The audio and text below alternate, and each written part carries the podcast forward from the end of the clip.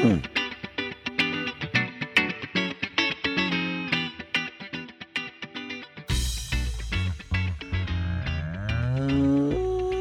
Welcome to the Moos Room, everybody. Dr. Joe Armstrong here.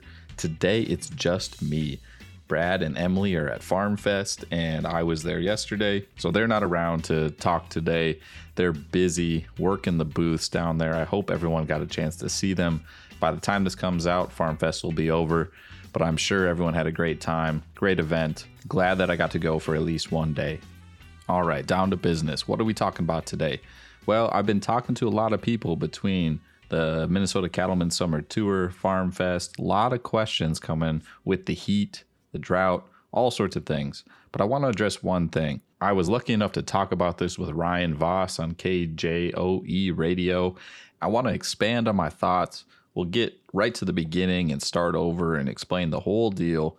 There's a practice, and I think it's fairly common or more common than I realized originally after talking to a lot of people in the area, especially in southwest Minnesota when we're on a feed yard, that I think has great intentions, but might be causing long term problems and is really a really short fix for the heat, but is setting everything up for failure later when we talk about overall health of our cattle.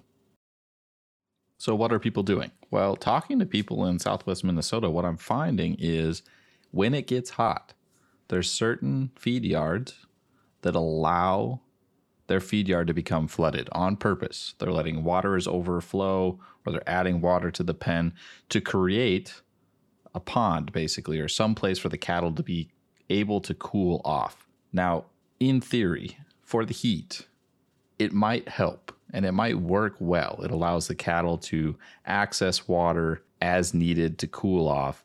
But what I worry about a lot is there's so many health implications from this practice that make me incredibly nervous.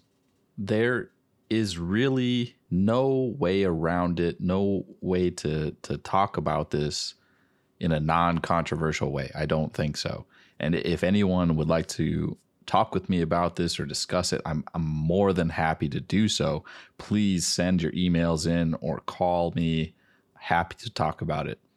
When we purposely create mud, which is what we're doing, it makes me nervous. We spend so much time trying to avoid mud at all costs, not only because of the production losses associated with mud, but then also hoof health reasons for avoiding mud, if you're creating standing water, now you've created a risk for certain diseases because cattle are certainly not going to just drink from the waterer if they've got standing water available right there.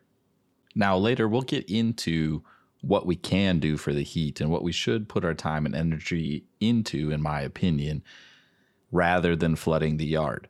Let's talk specifically about digital dermatitis or hairy heel warts as an example of why we shouldn't flood our yard. We get a lot of questions, especially on the beef side, the feed yard side, about hairy heel warts. Where do they come from? How does it happen? What's the disease process? How do I bring animals onto my farm and not get it? Why does a one pen always break? Is that pen actually infected or what's going on? All sorts of questions that I think I have some answers for, but we're still honestly figuring out with the research when we look at digital dermatitis or hairy heel wart, what the disease process looks like now and our understanding of it now is much different than it originally looked like. We love simple answers, right? Why why not? Simple is great. If there was one bug and that caused the disease, boom, done, figure that out, forget everything else.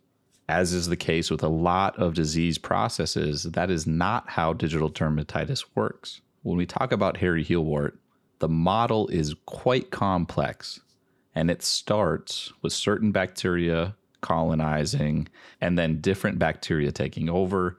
There tends to be one key bacteria that then tips the scales and allows things to move forward. But it's a multivariable, multifactorial disease with lots of players. So, anytime we have this super complex disease process, a lot of times what's most helpful is to look at the prevention side and really focus on that for preventing the disease, looking at the disease process from the very early stages and starting there. That is going to be the key. When we have all this complexity in it, treatment becomes often quite difficult. We don't have a vaccine because there's not really a specific target that we can focus on.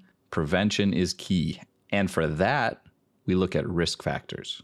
So, what is associated with these lesions happening? What's associated with digital dermatitis? Well, the very first step in the disease process is having some kind of break in the natural defenses of the skin. So, we need an actual lesion there to start with that comes from actual trauma or micro trauma, which is some of the terms that we've used for this disease process in the past micro trauma, or we need to affect the integrity of that skin in some other way, which includes soaking it in water continuously and hampering the ability of that skin to be able to ward off and act as a physical barrier to bacteria. So, standing water is a risk factor for not only digital dermatitis or hairy heel wart, but foot rot as well, because the disease process has some similarities. We're affecting the ability of the skin to act as a physical barrier.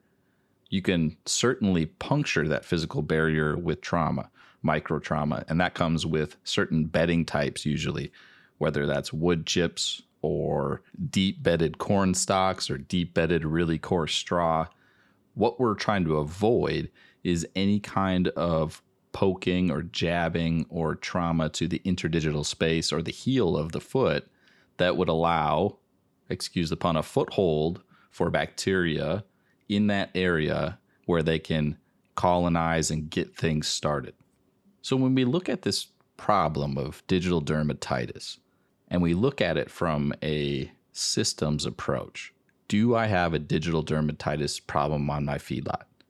If the answer is yes, it's not just as simple as, well, I got it from here and that pen's infected and there's not a whole lot I can do about it because it's now on my farm. We have to look at what happened, especially because this is a slow growing lesion and can be really easy to miss, especially in the early stages.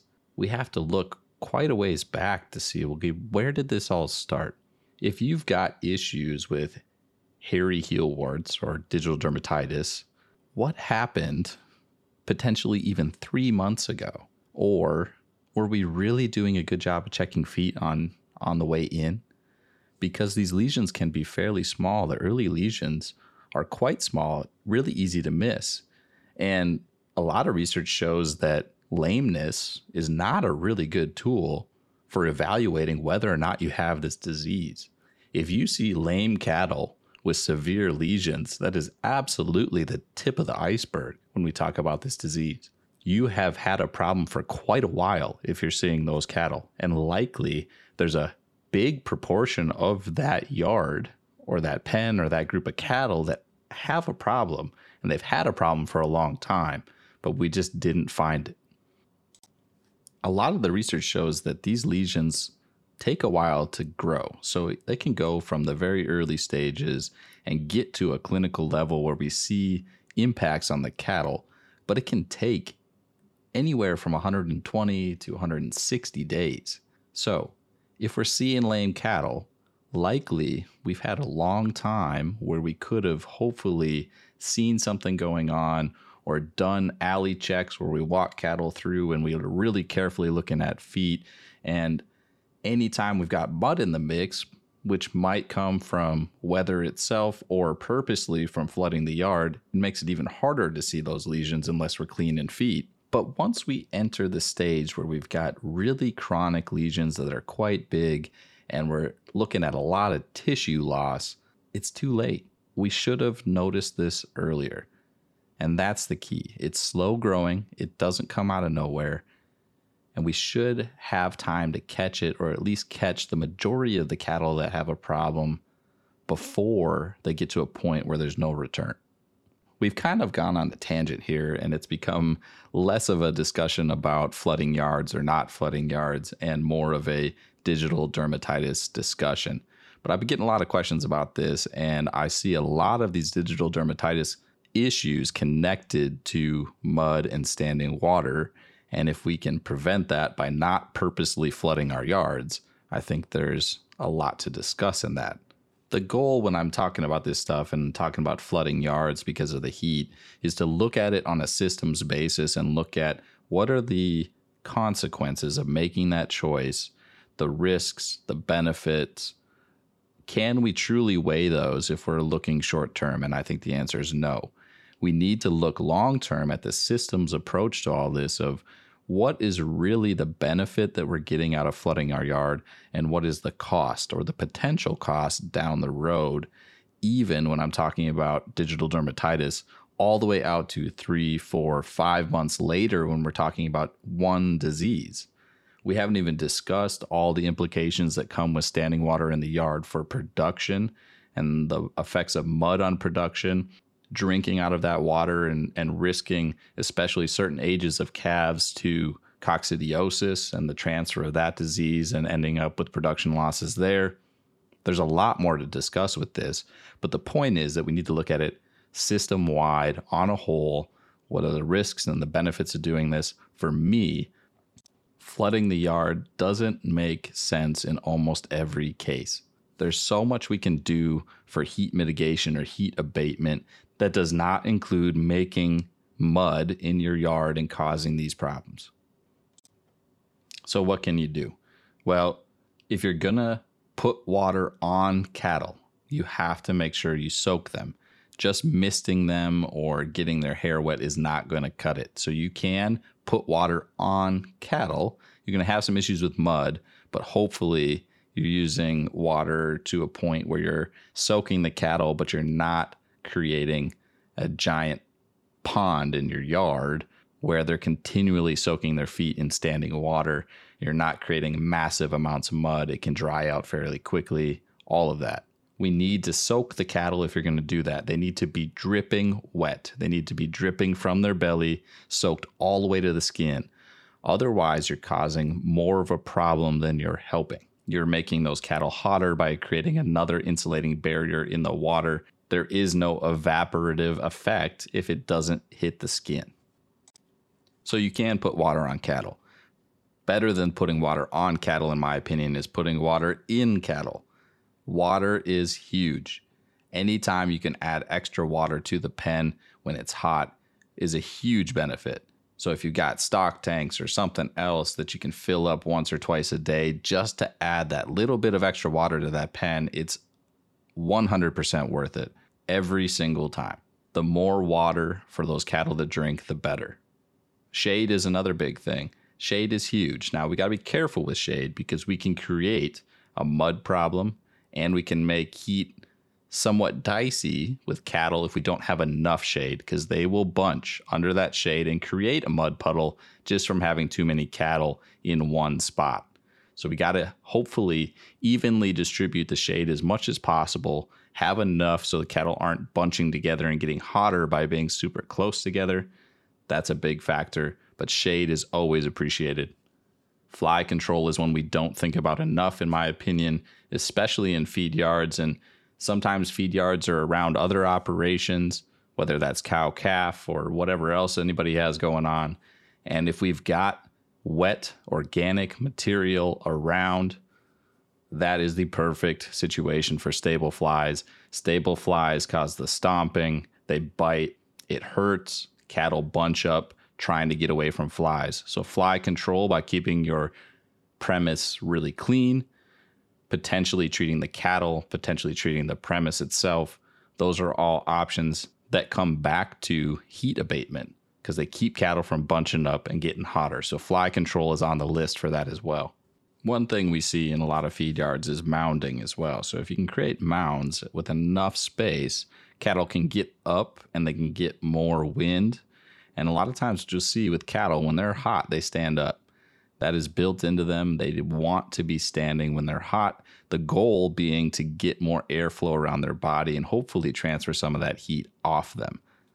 Wind is a big factor in that. So if you're not going to mechanically ventilate your feed yard, then mounding is a great option to make sure that we can get as much air across those cattle as possible with wind get them up a little higher, give them the opportunity to choose where to lay on that mound where they feel most comfortable and cool down.